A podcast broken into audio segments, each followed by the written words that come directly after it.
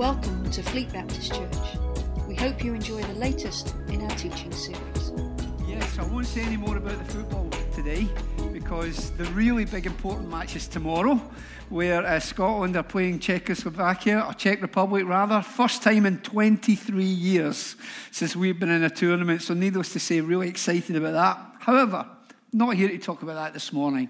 It's a joy to be here. Um, it's been probably more than 18 months, maybe closer to two years since the last time we were together. Um, and for those who don't know uh, who I am and, and who I represent, James from Compassion. And a lot has changed in this world in the last 15 months, but one thing that hasn't changed is that Compassion is still a Christ centered, church based, child focused organization that is looking to see children released from poverty in Jesus' name. I know that many of you here and who are watching online are already uh, supporters and praying for and giving to uh, compassion and the children that you're investing in. So I've been asked to come here this morning, and I know that you're in the middle of a series, God in My Living. And I've been given the title this morning of God in My Giving. Now, I can almost hear some people slumping in their seat. Another sermon about giving. Oh, no. Well, I hope this morning is going to be something that inspires, that challenges, that provokes. But I hope it's not something that makes you feel guilty. Because you see, God doesn't do guilt. God is here to take away guilt. When Jesus died on the cross, it was about releasing us from guilt and into freedom in Christ. It's not about guilt. And this morning, yes, we're going to talk about things that might feel a little bit, that's a bit close to the bone. But it's to inspire us, to challenge us, to provoke us to have more of Christ and not less. So, God, in my giving, first of all, I want to say thank you as a fellowship, as a church, that you are a giving and generous church. At least in the experience of compassion, as an organization, you are a generous and giving body of believers. There are 38 children's lives currently being invested in in many countries around the world that you are directly responsible for. Also, just in February 2020, just before that new date, we've got, we've got um, AD and BC, we've now got pre pandemic and post pandemic. Well, pre pandemic, February 2020, as a fellowship, you gifted to Compassion £8,000. And there was a particular project that it went to. There is a, a, a, refugee camp in the north of Uganda. It's the biggest in the world. There are over 1 million people there pouring in from South Sudan. And you generously donated £8,000 towards, uh, and many others, towards that particular refugee camp and the work of compassion there. And it's provided education, it's provided uh, skills, it's provided clean water, it's provided sanitation. The, the list is endless. So, not only those 38 children that are known and loved and cared for because you write to them, I'm sure, but also the other many hundreds or even thousands in that refugee camp that have been impacted by that gift. So, thank you for that. God in my giving, God in your giving. But what a year it has been, uh, or 15 months to be more accurate.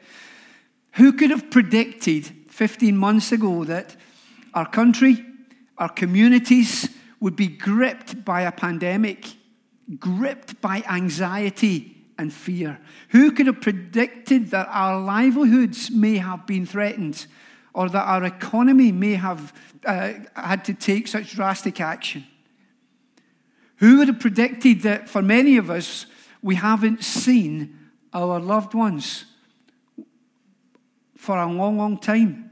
Uh, maybe not even hugged them, possibly even lost them. Who would have predicted that we'd be sitting in a church service looking like bandits? Who'd have thought that 15 months ago? Hidden behind masks, afraid to touch, afraid to connect. Who could have predicted that? What a 15 months it's been. Every single one of us, not just here, but across the country, across the world, have been impacted by this pandemic. It is truly global, global. and it's impacted you. It's brought enforced change to your life. I can guarantee it. Every single one of us are doing some things differently, whether it's how we go shopping or, or, or how we interact with our loved ones or how we go to work, or maybe we don't go anymore, maybe we work from home, maybe we study from home. There are, everything has changed.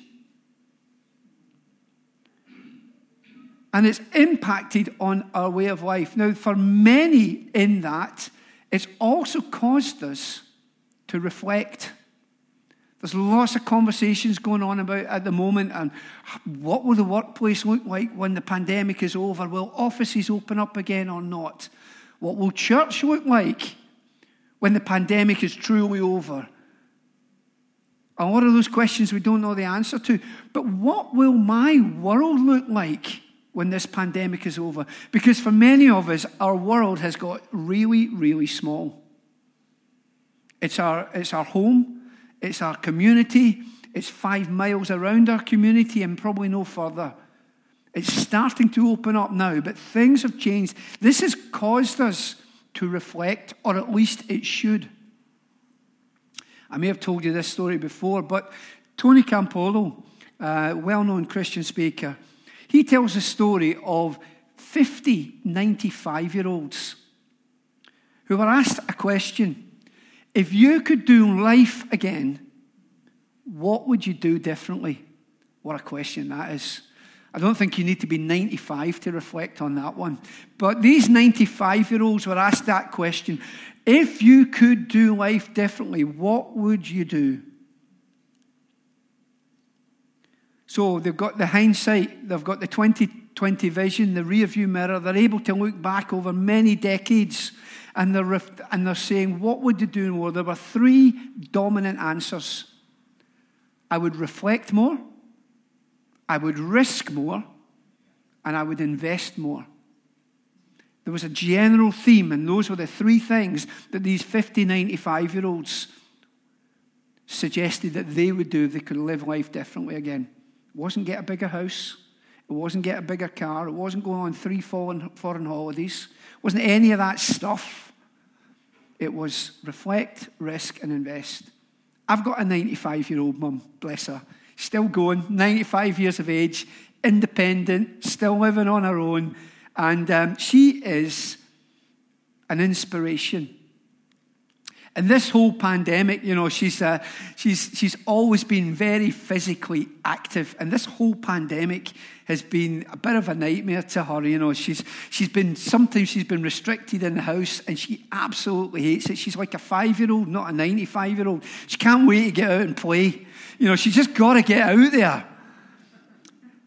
But here she is, she's 95 years of age, and she is a very unassuming, four feet 10 Glasgow woman, poorly educated, sometimes having to work three jobs just to make ends meet.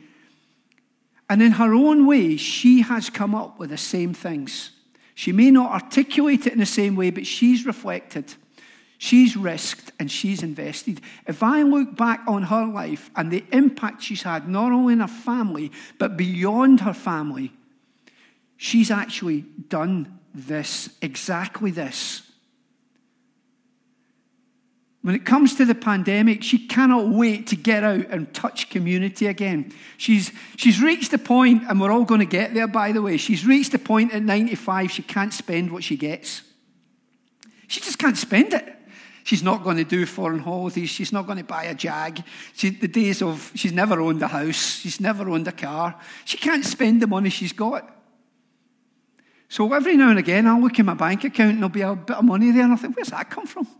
And it's my mum, bless her, send the money to me. So, okay, let me, I can bless somebody else with it.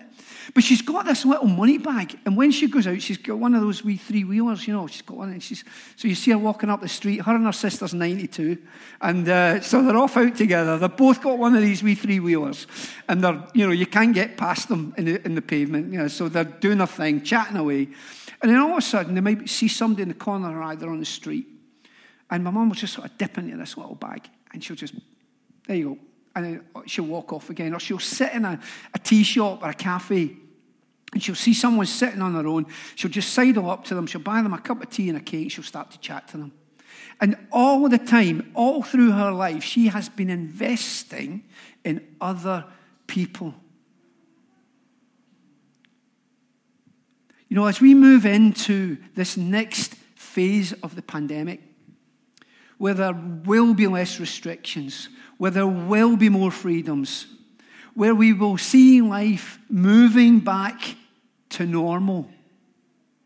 I've got a question for each and every one of us. Do you actually want your life to go back to normal? Do you want your life to be the same as it was 15 months ago? Think about that. Reflect on that. Do you want to have the same ambitions? the same stresses, the same strivings. If we were to go back 15 months, would my life be really, truly God in my living? Or was God in certain parts of my living? He was in this box, or he was in this room, or he was in this relationship, but he wasn't there, and he wasn't there, and he wasn't there. He certainly wasn't in my giving, because actually that's mine. I've earned that. So, do we want our life to go back to normal, or do we want it to be so much more than normal? See, in Ephesians chapter 1, verses uh, 11 and 12, Paul is, is talking to the Ephesians here. And he is, he's got these verses which, which are supposed to really resonate with our hearts. And he says, In him we were also chosen, having been predestined according to the plan of him who works out everything in conformity with the purpose of his will, in order that we who were the first to hope in Christ might be for the praise of his glory. God has a plan for each and every one of our lives. And it's not a small plan, it's not a plan that restricts him. The only restrictions that, that are around are the ones that we place on God or the ones we place on ourselves. God has a plan for our life that He talks about it being an abundant life. And He wants us to move in that life. We sang uh, earlier on about the heavens are roaring for the praise of His glory. Well, this verse in verse 12 says that we are also for the praise of his glory. Does my life reflect God in my living? Does my life shout out to anybody and everybody that comes across me for the praise of his glory? Or is it all about me? Deep questions, but we're at a pivotal point. We're about to move out of something and move into something. What are we going to move into? Are we going to move into where we were before? Are we going to be like the children of Israel and for 40 years go round and round and round? Or are we going to be Caleb who says, I'm done with going round and round and round. Give me this mountain. I'm ready. I might be 85 years of age, but Lord, you, you promised me this, and I'm having it. I'm fed up going round and round in the old merry-go-round. I'm fed up with that. We may not be 95, but the pandemic has forced us to op- this opportunity to reflect. Yeah, okay. To reflect, uh, to risk, and to invest. Reflecting. You know, we live in a world that doesn't do that very well. I don't do it very well. I, am um, you know, I've done so many of these Myers Briggs and DISC and you name it. You can do all sorts of these things nowadays. And I am an activist. I'm a doer. reflecting is, you know, that's thinking, reflecting. No, that is not me. But even me, in this last 15 months, when the world has shrunk and I've had more time on my hands, I've been caused to think, to reflect. You know, we live in a fast paced world, even in a pandemic when everything's slowed down. What speeded up? Zoom, Teams meetings, technology, the phone, the whole kit that's all got to happen in your life in order just to connect with somebody. It's not just the 14 year olds that talk through the phone now, it's all of us. It's a fast paced world. Time is passing quickly. Pre pandemic, there was no time to stop, pause, and reflect. We're chasing, particularly in the West, we chase after things. We chase after what we think is important, but we're so busy doing that we forget to be to the praise of His glory. And I am one of the worst offenders. I love doing. But actually, God sometimes says, I just want you to be a little bit like David. I want you to be like where he is in Psalm 46, where he just takes time. Be still and know that I am God. We want to know God. There's a, there's a place of stillness and intimacy and relationship that we have in with Christ and in Christ that enables us to know him. And as, as Paul says in Ephesians, as we know him, we also get to know his will, his plan, his purpose for our lives. He wants us to reflect more in order that we, we get our priorities in line with his priorities. He also wants us to risk more. You know, David, as he was reflecting in Psalm 46 and verse 1 about being still, that wasn't just to remain still. That wasn't just to be like the video that we saw earlier. By the way, Powerhouse, to, you need to market that. You need to, you need to get that out there. That was absolutely brilliant, that children's address. You probably get more out of that than you will from what I'm going to say this morning. Please take wherever you can get it. But even there, you know, they made the illustration that we've got in our cozy world now, we're a little bit afraid. We've got in our bubbles, and we're becoming more and more risk averse, understandably so in some, some, some senses. But even pre pandemic, I think I'm going to start calling it PP, even PP, I don't have to say pre pandemic all the time.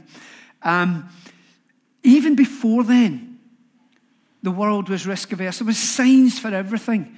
You've probably heard the one about uh, the, the person that bought a packet of peanuts, and on written on the packet in bold legend was, "Careful, this contains nuts." Well, okay, fair enough. I get that. We can be so risk averse. And COVID 19 has taken that to a whole new level. Look at us. And I'm not saying we shouldn't be doing this. Of course we should. We must. We should do these things to protect ourselves as much as we can and protect others. But you know, life is risky. It's a risky, messy business. And actually, God intended for life to be risky. He wanted it to have risk. Abraham and Sarah Pick up your bags. You're moving. Where, am you mo- where are you moving us to, Lord? Don't worry. I'll tell you when you get there. That's risk. We've already mentioned Caleb. Peter, who denies Christ just a few short weeks later after being filled with the Holy Spirit, he's standing in front of the Sanhedrin and folks that can, can at the very least put him in prison and possibly call for his death. And he says, You know what? I can't help but speak about the things that I've seen and heard and experienced in Christ. Life is risky.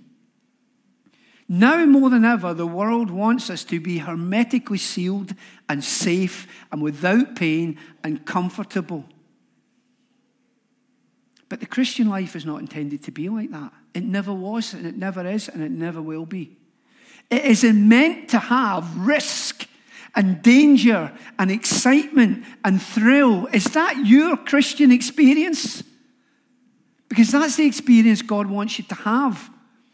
You know, when you go to the fairgrounds, I just come through Hart- Hartley Wintney to get here, and there's a little fairground there, and uh, and you know, it comes and it goes, and we've all been to these fairgrounds, and there's the teacups, the teacups. You've seen the teacups, and they go round at sort of walking pace, and the kids are sitting there, and it's all very nice and safe and lovely and colourful, and but you know, it's not a lot of thrill and a lot, of adrenaline in it. And then just a little bit further along, there's the roller coaster which slowly, have you ever been on one of those things? It slowly creeps up. It's creeping up, it's creeping up, it's getting to the edge. It's just about there, and, and then suddenly you're off. And your heart is in your mouth, and your adrenaline is pumping. Folks, we can have a teapot Christianity or we can have a roller coaster Christianity. We can have one or the other. There's some also, some in the middle. We all sort of live in that middle ground sometimes. But God wants us to experience the thrill of life in Christ. It's not meant to be comfortable. It's meant to have risk. It's meant to have risk in order that we have the faith to believe that God is going to do great things in us, for us, and through us. It's meant to be risky. And with that risk, which will make a difference in your life and in others, there's the investment. To invest, to invest more. The 95 year olds recognized the value of investing their life in others. That's where the true joy was in life already mentioned about my mum. She gets such a thrill about being able to share what she has. She's always done it. She tried to teach her children and her grandchildren and now her great grandchildren to do exactly the same. And I've found in life that those who have got the least can be sometimes the most generous. Somehow they understand the principle of, I've not got much, but I've got a bit more than you. How would you like some of it? giving it away, sharing it. God has not deposited His Holy Spirit in us to keep it hoarded in a cupboard for my benefit. He's invested His life, His power, His kingdom in order that we share it with others so that they might know and experience. Folks, do you have a generous spirit of giving? I'm not talking just about money here. That bit will come. But we are talking about everything that God has deposited in you. Do you want to use it for His kingdom? God has deposited gifts in you. He's deposited skills in you. He's deposited relationships in your life. He tells us in the scriptures, Paul talks about the deposit of the Holy Spirit in our lives. Why? To share it, to give it away do you want the moths to eat it?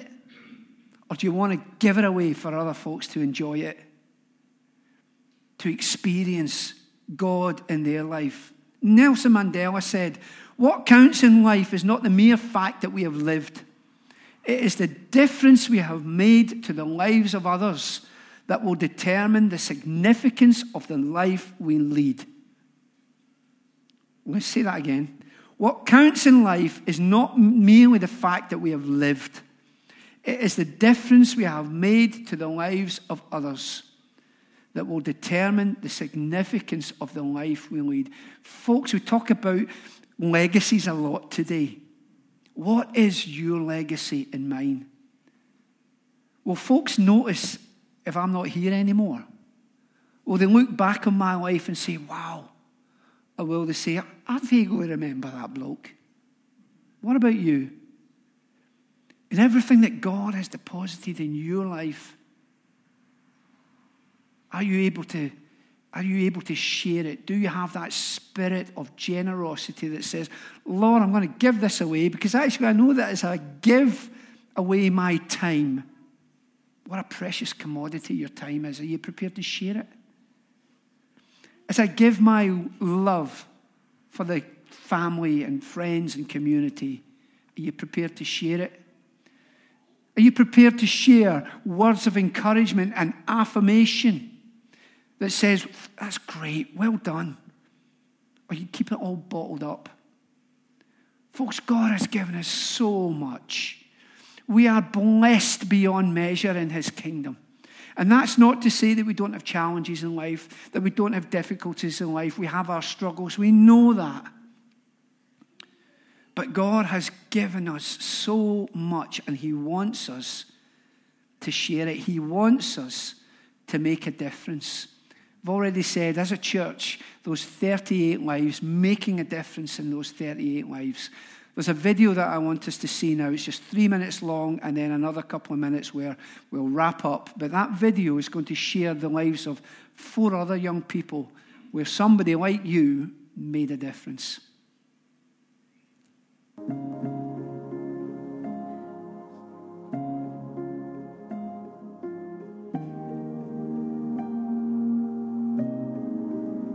Given week, we'll go at least for three days without food. The friends that I played with in the neighborhood got captured and was being trained to become child soldiers. We would beg our parents just to buy one apple, but even the rotten ones we could not afford to buy. In a period of 18 months, I lost my small brother Patrick, my mom, and I lost my stepdad because of the terrifying disease of HIV/AIDS. When my mother died, I was lost. I was looking for hope, for God to just show me that everything was going to be okay not knowing what tomorrow will look like, not knowing whether I would have a home, whether we would live to see the next day.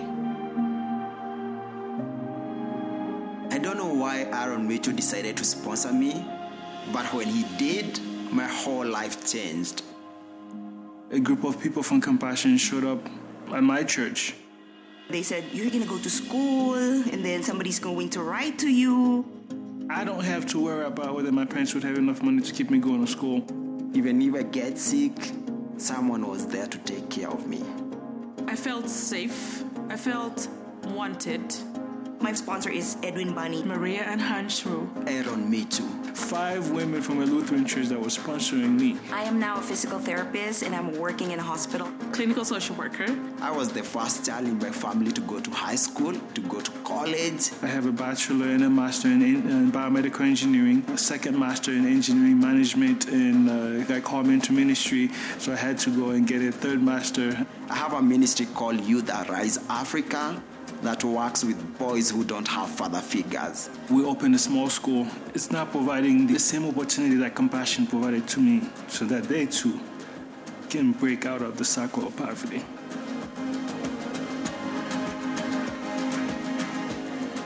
Whatever you do for the least of these, you do for me. You do for me.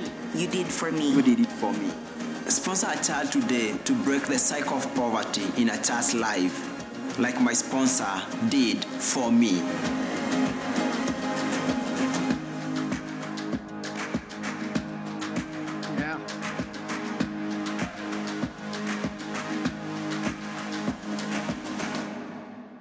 It's a very powerful video. Four, just four stories. There are now over two million children being sponsored by people just like you all around the world. And that's just four. Think about the 38 and then multiply that. What God is doing, He's doing wonderful things. Just as I finish, we have the privilege of investing in His kingdom. He wants us to invest in His kingdom here in Fleet, in one another, in your local community, and further afield. Many of you already have a compassion child, and I thank you each and every one but maybe you don't, or maybe, like for many of us in the, in the pandemic, you've barely spent any money, and you think, well, actually, I can maybe support someone else. For less than one pound a day, you could see a life totally transformed and changed. There's a slide that just to put up as I, as I come to an end. Life such as Lemlem. Lemlem is from, I love that name, is from Ethiopia. She's six years of age. She has no mum. She lives with her father. And we're looking to find a sponsor for Lemlem to see her life transformed and changed. I have a number of others with me. If whatever we have said this morning has resonated with you, whether it's about this or whether it's about something else, do it. Whatever God is saying to you right now about how you can invest in someone else's life, make a pact with Him. Do it. If it's this, I'll be at the back of the at the end of the service. I've got these sanitized, sealed uh, profiles. I've sanitized my hands. I've had a test. I've done the whole thing. Take one. If, if God is speaking to you, take one of these, pray about it, fill it in, send it back to the office. Also, you'll find with that slide, if it does come up, we'll get it post, posted onto your, uh, your Facebook page. There's a QR code there, there's a web, web browser there. You can just put that into your phone, into your tablet, and you would also see there ways in which to connect. I want to thank you once again. My time is gone.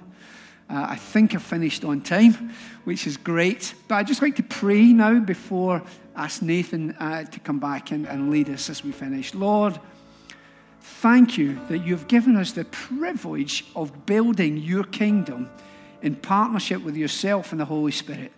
Lord, what a privilege that is. But we also recognize it's a responsibility that we want to live up to.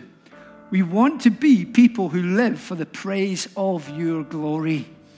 That when people see us and our lives, they will see Christ in us, the hope of glory. So, Lord, for the fellowship here, as they look to see what God is going to do next in these coming months, I pray that you will bless them abundantly. Bless them for their generosity. Bless them for the way that they are reaching out to others. Lord, we, I just pray that they will know great things happening in and for and through them as a fellowship. We ask this in Jesus' name. Amen.